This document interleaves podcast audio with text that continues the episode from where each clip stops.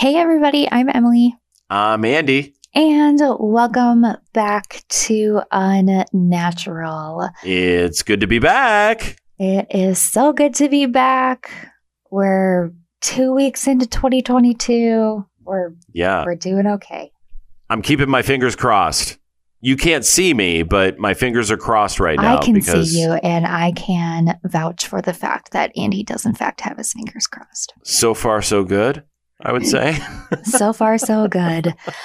Um today andy i have a pretty interesting case for you.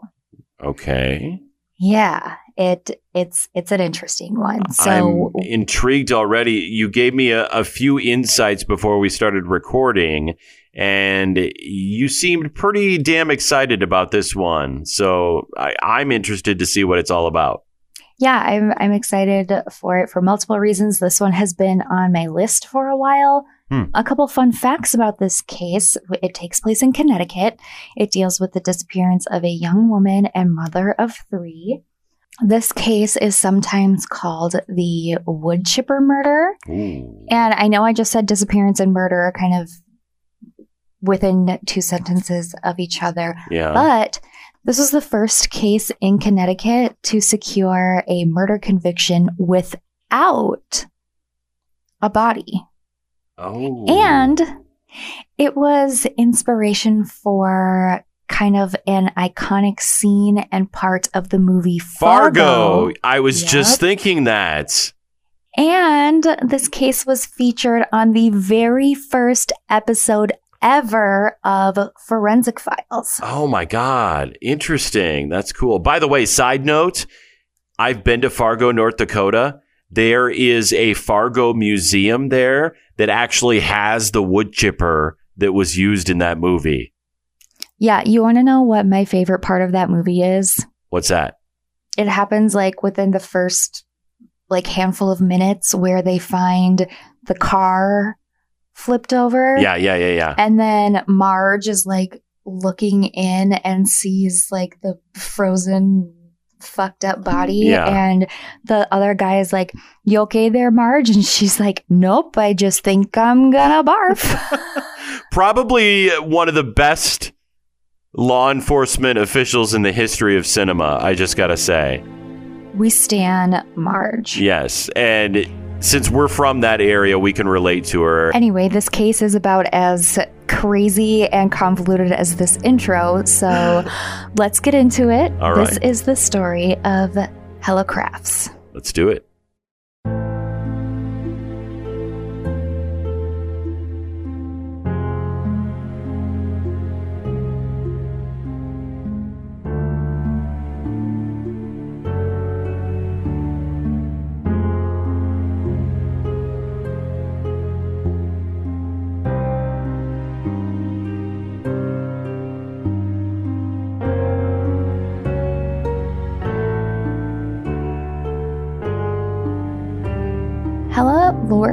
Nielsen was born July 7th, 1947, in Charlottenland. Charlottenland?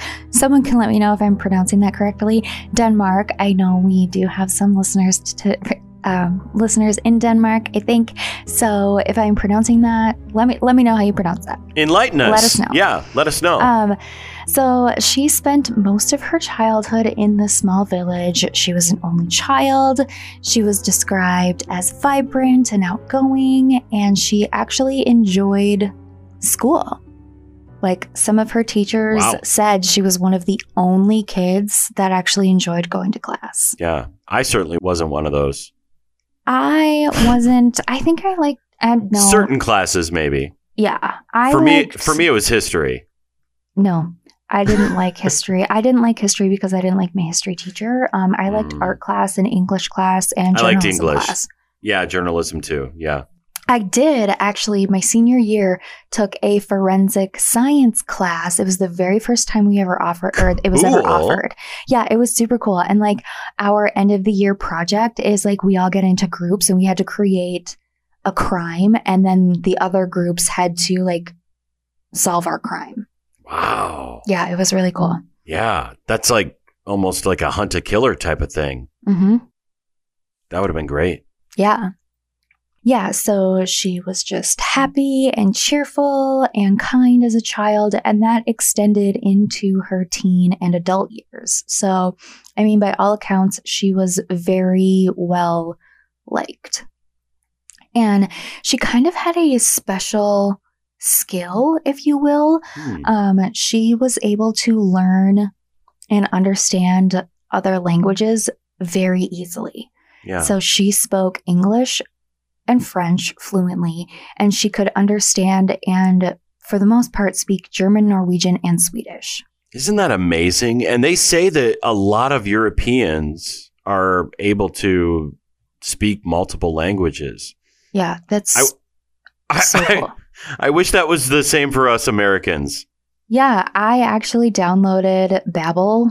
Feel free to sponsor us if you would like. And Yeah. I am taking like the Spanish course right now, trying Really? to like brush up. Well, I took Spanish in high school and I remember a lot of it, but I would like to like be able to, you know, speak and communicate like comfortably, not Yeah. fluently, but you know, like be able to have like a s- short conversation with somebody in Spanish. For sure. It's important for us since, I mean, there's so many Spanish speaking people in our country. Yeah, so I want to tackle Spanish and then I want to tackle French because I really want to go to France. Yeah. Oh my God. Anyway. Yeah. That's on my bucket list. Yeah. Mhm. So uh, Hella was a beautiful young woman, blonde hair. She had like these cheekbones that could carve glass, Mhm. and she um, she went to college in England and then eventually relocated to France, where she worked as an au pair for a while. And then she eventually got a job as a flight attendant with Capital Airways and, uh, as one does, traveled a lot for that job, which sure. Um, was great because A, she got to travel. She spoke four languages. So, you know, there, she was skilled in, in Communicating with all different kinds of passengers. Yeah. That's a perfect job for her. Yeah. Yeah. So um, she traveled frequently to Africa and Brussels and Frankfurt and some other places. Like those were kind of her favorites that she was able to um, fly to. And at some point, she learned that they were taking applications for flight attendants with Pan Am, which I don't know if that sounds familiar to you, but it Yes. is a very big, very well known airline. Yeah. And so they were looking for um, flight attendants in the Copenhagen area. hmm And so she applied. There were over 200 applicants for this job, and she was one of eight that were chosen. Wow. Yeah, That's pretty And- impressive. right. And those eight people were sent to Miami for training.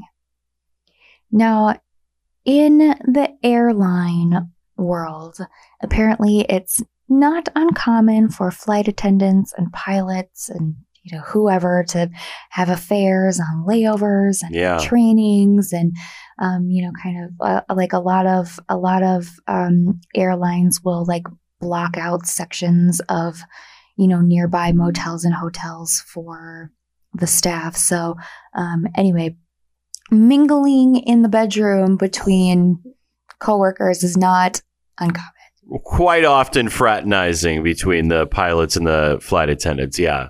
Yeah. Now, her coworkers said she wasn't very promiscuous, but she had some, you know, situationships with a pilot or two here or there. Yeah.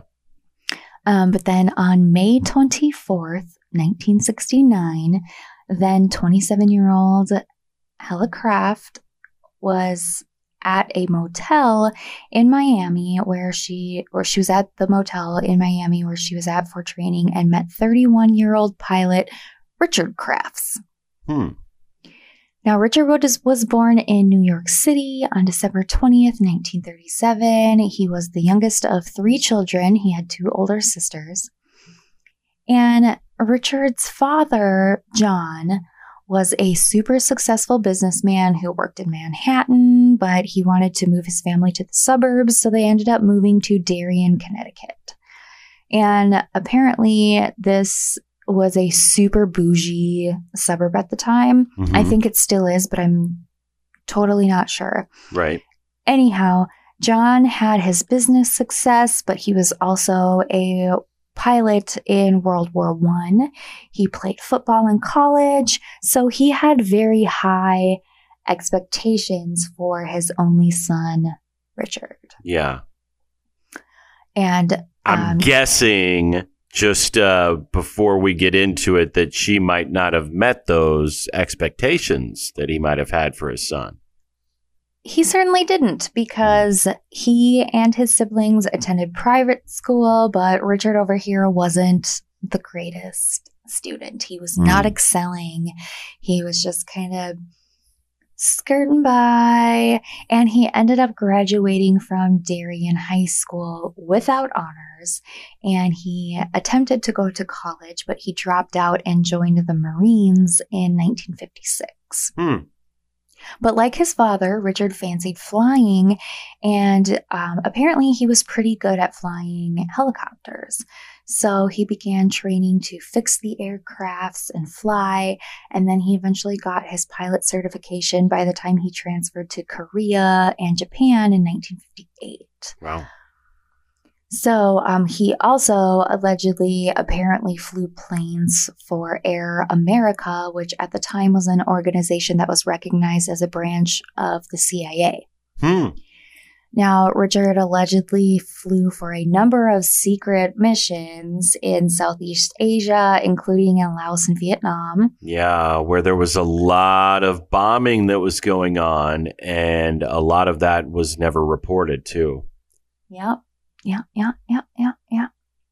Um, now, according to Dr. Henry C. Lee, who wrote in his book Cracking Cases, Richard ended up getting wounded while on a mission in Laos, and he flew for Air America a few more times before returning to the United States in 1966.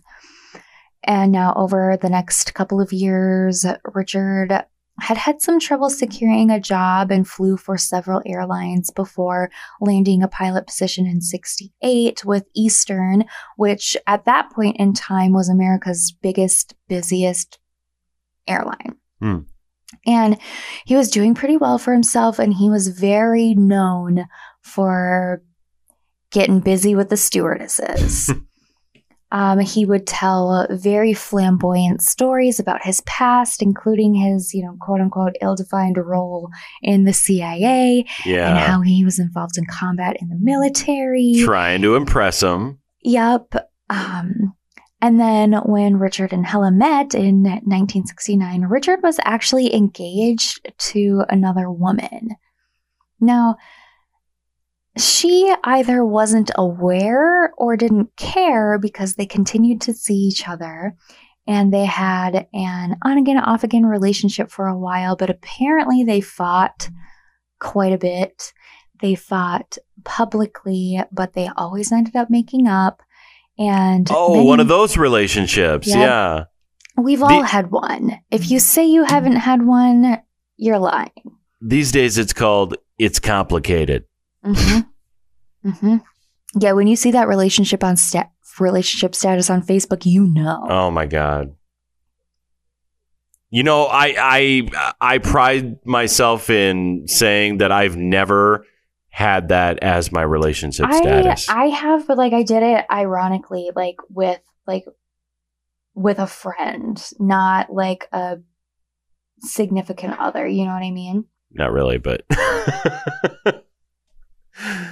Like me and my best friend, but okay. like so you did it as like a joke. yeah. Okay, yeah, got it. So many of her family and friends didn't understand her attractive attraction to him. He wasn't necessarily a good looking man. So there's that.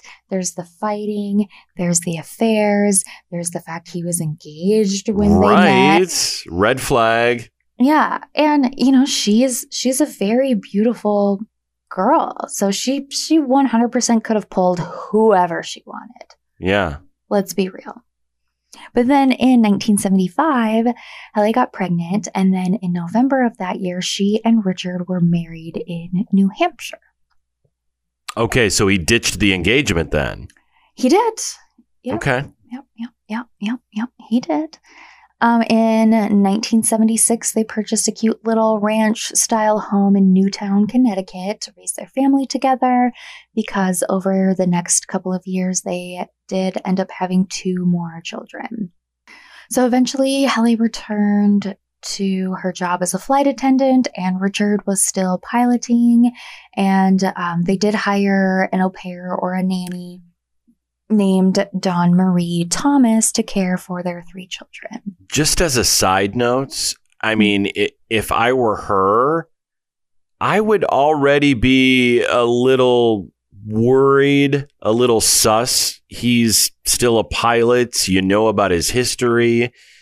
You know that there's probably a good chance that he's still sleeping with some other flight attendants. We'll get there. We'll get there. Yeah.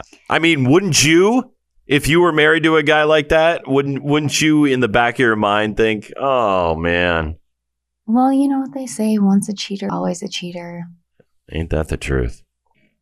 So, together, they made more than $125,000 a year. Which was pretty damn good money for then. Yeah, the 80s? Yeah. 100%. So Right. they were like bougie rich. I think I read somewhere that that would have put them like in the top 5%. Yeah. But Richard was the one who managed all of the finances. So naturally, he spent a shit ton of money on whatever he wanted. Yeah. And I'm guessing he's uh, kind of kept a lot of that from his wife. Yep, because you want to know what he liked to buy? Uh oh. What? Guns. Hmm. He had a small, I use that word lightly, arsenal of weapons, including sho- several shotguns, dozens of handguns, like 9 millimeter automatics, 44 caliber revolvers, 357 magnums, high powered rifles, semi automatic weapons. He had crossbows. He had hand grenades. He had thousands of rounds of ammo. This man could literally arm 50 people. Easy. Yeah. Easy with what he had. He could start his own militia or something, it sounds like. Yeah, he literally could. And he would spend hours, hours every week cleaning his guns, shooting his guns, polishing his guns, and whatever else gun guys do. Yeah. I don't know, you hang up on the wall and you just stare at him. You talk to your buddies over here like, oh yeah, I could shoot, I could shoot a moving, a moving target from 35 yards, no problem. Wouldn't even need a scope, no problem. I don't know. That's what I, that's what I envision. So yeah, he was constantly, constantly adding more guns to his collection. And naturally, you know, as it were, this eventually started to put a strain on the marriage, which was already in quite a bit of trouble, Disarray, maybe? Disarray, because Hella was seen multiple times with bruises on her face. Ah, And one of her friends later told the press that Richard had abused her pretty much their entire marriage. And she had um, told this friend that she would, quote, never forgive Richard for what he put her through, end quote. If I was Hella's friend, I would say, Hella, get the Hella out of there. Absolutely. And I think, I mean, you know, I said earlier that, uh, you know, her friends and family, like, really just didn't understand her attraction to him even before they got married and had kids. Right. um you know because i'm sure he was probably cheating on her you know before Constantly. they actually got married and Yeah.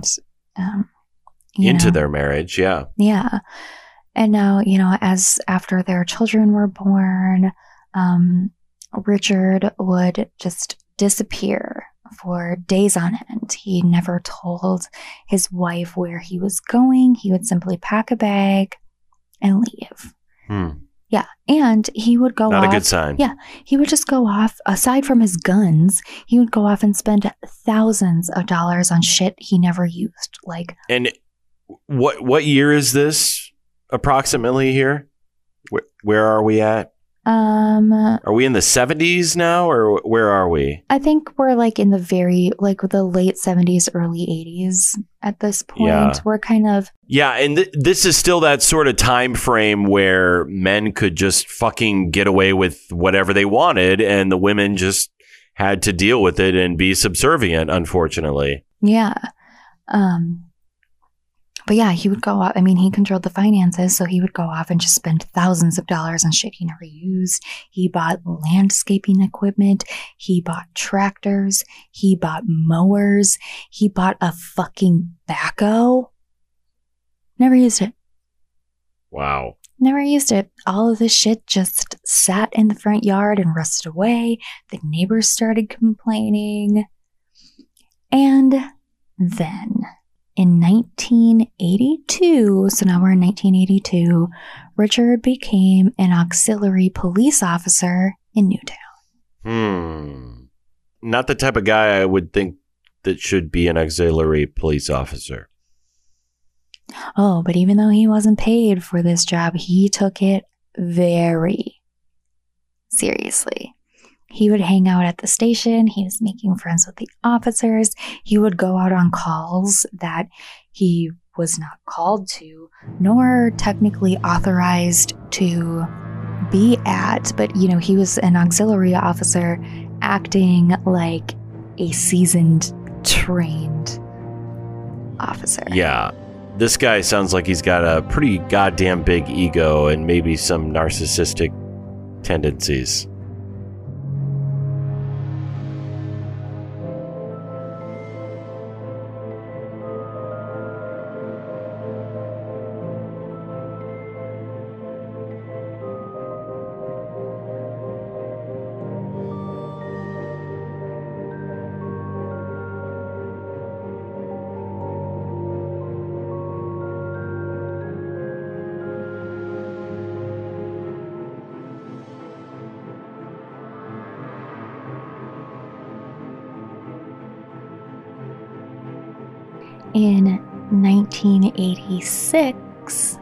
Richard was hired as a part time police officer in Southbury, which was a little town not far away from where he and Hella lived. He was paid a whole $7 an hour Hmm. at this job, which was considerably less than what he made as a pilot. Yeah. Wow. Talk about a pay cut. Yeah. Um, I think he was still piloting, um, but he was just kind of doing the police thing part time. But, uh, you know, like I said, he took it very seriously to the point that he bought a 1985 Ford Crown Victoria, which is what the Connecticut State Police drove at the time. Wow. So he was really immersing himself in this. Oh, yeah. Oh, yeah. And he used his own money to get it outfitted with radios, antennas, police lights, and sirens, like the whole nine yards. Wow. Meanwhile, you know, during this whole thing, he was still having affairs, and Hella, you know, caught on to him hmm as far as his affairs and atrocious spending habits went. Yeah. So she got in touch with a divorce attorney in the fall Thank of 1986. God. Yes. hmm And she had expressed to this divorce attorney that, you know, she previously in their relationship, Richard had, um, I don't know if he made comments or what, but, you know, he said that he was never going to divorce her because he didn't want to pay alimony or child support. And, um, I think at some point in time he had had cancer, but it was taken care of, or you know, it was it was cured or whatever. But he had told her at some point, trying to push her away, that his cancer had come back, and he was like, "Well, you should probably like you should just go because you know I like my cancer's back. You're gonna have to take care of me." It, it, it was just kind of weird. Was he trying to play the guilt card or what? I think. I, no, I don't think he was trying to play the guilt card. I think he was trying to make it seem like he was going to be too much of a burden and she didn't want to deal with it, so she should have just left. Okay. Um, but she did find receipts for gifts and jewelry that he did not get give to her. Hmm. So she started, um, you know, really starting to figure out that he was having all of these affairs. And, you know, she told this, she told her um, divorce attorney that she was concerned that he would get violent if he found out. Right. Yeah. So her attorney said, well, you know, to make sure you get the kids, you get the child support, you get the alimony, we need to gather some evidence against him that he's having these affairs.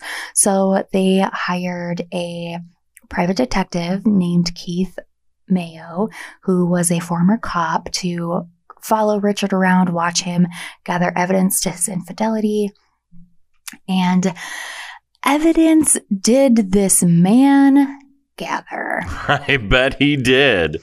He got multiple photos of Richard with his girlfriend where they were, you know, holding hands. She was giving him kisses. You know, they were kind of being romantic together. Mhm. Whatever. The whole nine yards. Yeah. Yep, the whole nine yards. And Keith had apparently kind of like met Richard or like talked to him in the midst of all this, like discreetly, you know, he wasn't letting him on. And he said, um, Keith said in that Forensic Files episode that I mentioned at the beginning that Richard was very cold. He had a cold stare when he looked at you. Um, there was kind of just nothing there. Hmm. Um, so Hella eventually actually files for divorce once this evidence comes in. You know, they have a good case. Um, and she told her friends and her lawyer and Keith that if something happens to me, don't think it was an accident. Well, there's a red flag right there. Yeah, how many, you know, this this is a true crime podcast. If you frequent the true crime world, this happens All the time. lot. A lot. How many times have we heard something like this? I we've talked about several instances in Yeah. this podcast where stuff like this has happened, you know? Hang Lee. Yeah, wh- where these women th- they have this intu- intuition where they feel like something bad could happen, so they let one of their close confidants know about Mm-hmm. Yeah. it. So um, now we're going to fast forward to the evening of November 18th, 1986. Hella gets dropped off at home by a coworker after returning from, um, you know, a work flight from Europe. And unfortunately, this is the last time anyone other than her husband has seen or heard from her. The next morning at 6 a.m., Richard woke up the nanny, Dawn, and the kids and told them that they need to get ready to go to his sister's house because there was a huge snowstorm the night before Mm, and their power had been knocked out. mm. So Dawn is like, "Well, wait, where's Helly? Like, wasn't she? She was supposed to come home last night. Like, why isn't she coming with Right. us?" And he's like, "He's like, oh no, it's fine. She got back really late, so she's gonna sleep in. and She's gonna meet us there later." Yeah, bullshit. Yep.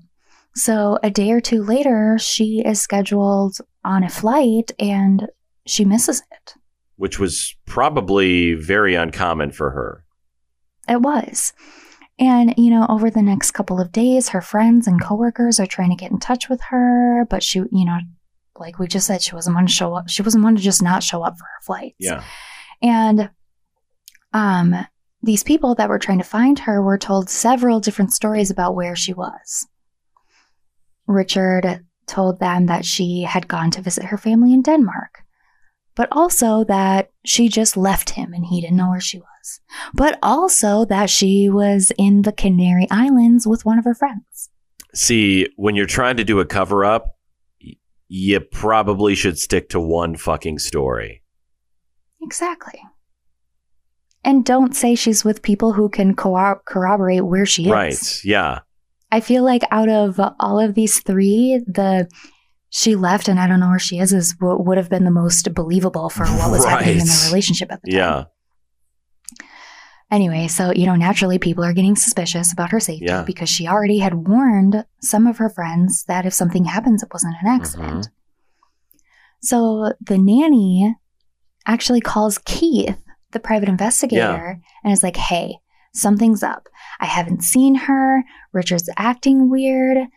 You know, she was supposed to show up to his sister's house when the power was out. She never came. And she also told him that a large piece of carpet was missing from the bedroom that had had a dark stain on it that she hadn't seen before. And also the large chest freezer that was always kept in the basement of their home Yeah. was gone. So he murdered her, got rid of the carpet with the blood stain on it, put her in the freezer, and then took the freezer to an undisclosed location. I mean, that's that's what I'm reading into this at this point. We're to get there. But first, on December 1st, 1986, Keith calls the Newtown Police Department and he's like, Look, Helle's my client. I haven't been able to get in touch with her. He told them that he feared that she had been murdered by her husband because she was supposed to go to the sister's sister-in-law's house, never showed up. Yeah. Got a phone call from the nanny, yada yada yada. And Keith is like, You got like you need to go to her home and begin an investigation immediately. Right, right the fuck now. But Richard was a police officer. Oh, the auxiliary police officer. That's right. The auxiliary policeman, the part-time policeman in a nearby small town. Don't even Couldn't tell me he- that they were looking out for one of their own here. Please tell me this is not where this is going. Well, they did interview Richard, and he confirmed no. She did not go to the sister's house, but you know, I, I saw her when she got home from her flight. She was happy. She showed no signs of being different or upset, but he had admit, admitted that he hadn't seen or heard from her since that night. But you know, she spoke four languages. She traveled abroad all the time. They were having marital troubles. So the police aren't concerned. They like there's no missing persons report filed. They Yeah, but she wouldn't just leave her kids, leave her job like that. I mean, hello. Well, exactly. But you know, the cops are that might you know, this is the 80s. We even still see shit like this today where you say, haven't seen this person, and they're like, nah, you know, they were having marital troubles, and sometimes, you know, someone needs to just go off, take some time to themselves, blow off steam. But soon, you know, weeks later, Mhm. that starts to change and police start taking this a little bit more seriously and As they should. yeah word gets out around town that she's missing and no one has seen or heard from her in weeks and you know in fact the last time anyone saw her other than her husband allegedly was november 18th and now we are getting dangerously close to christmas time Yeah. So, um, eventually, a local snowplow driver comes forward and he's like, Hey, look, you know, there was that big snowstorm. I was plowing at three o'clock in the morning, but I did notice something a little weird for 3 a.m. on November 20th that there was a man out on a bridge with a wood chipper. Hmm. There's the wood chipper coming into play. Wouldn't you know it? Richard had rented a wood chipper days before his wife went missing, Oh my fucking god. right? Right? Wow. And you know what? This is where we're going to end part one. Come back next week for part two. Bye. Oh, you're going to do that? Yeah. You're going to leave us hanging here. Yeah. Oh my god. Yeah. Now I'm just going to have the wood chipper in my head for an entire fucking week here. So, Emily, if somebody isn't being thrown in a wood chipper, they can always visit us on our socials. Yeah, and they can do that by coming on over to Twitter, Unnatural the Pod, Instagram, Unnatural the Podcast. Um, we have a Facebook page, Unnatural, a true crime podcast. Send us a Gmail of your theories on what happens next, but don't cheat and look it up. That is unnatural the podcast at gmail.com. Uh, we have a Patreon page where you will get early access to episodes, bonus content, and more. That is patreon.com slash unnaturalpod. And as always, be sure to rate, subscribe, follow, share us with your friends. We will be back next week with the dramatic and slightly infuriating conclusion to this case. Oh. I'm not sure how I'm not sure how I feel about the infuriating part, but Yeah, we'll leave it to it. Yeah. In the meantime, make good choices. And don't get got. Talk to you next week. Bye, everybody. See ya. Wouldn't want to be ya. Ooh, burn.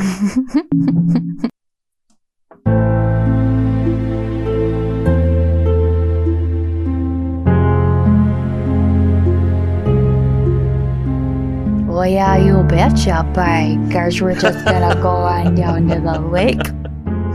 Don't you the- know? go to the bridge and you know do some fishing but by gosh there was just a wood chipper in the middle of the night i didn't know what was happening Yeah. you Th- betcha then afterwards, we're gonna get a juicy Lucy. at the diner What's another Minnesota stereotype we can throw in there? Duck duck gray duck No. if you play duck duck goose you're wrong Duck Duck Grey Duck was an Iowa thing too. was it I played it. Yeah, nice yeah. I, nice I love that game. I sucked at it, but I loved it. it's such a good game It is. Let's play it. Actually, with two people, it would be pretty fucking boring. yeah so you know he already had all of these guns Is that Riley? No, it's fucking fireworks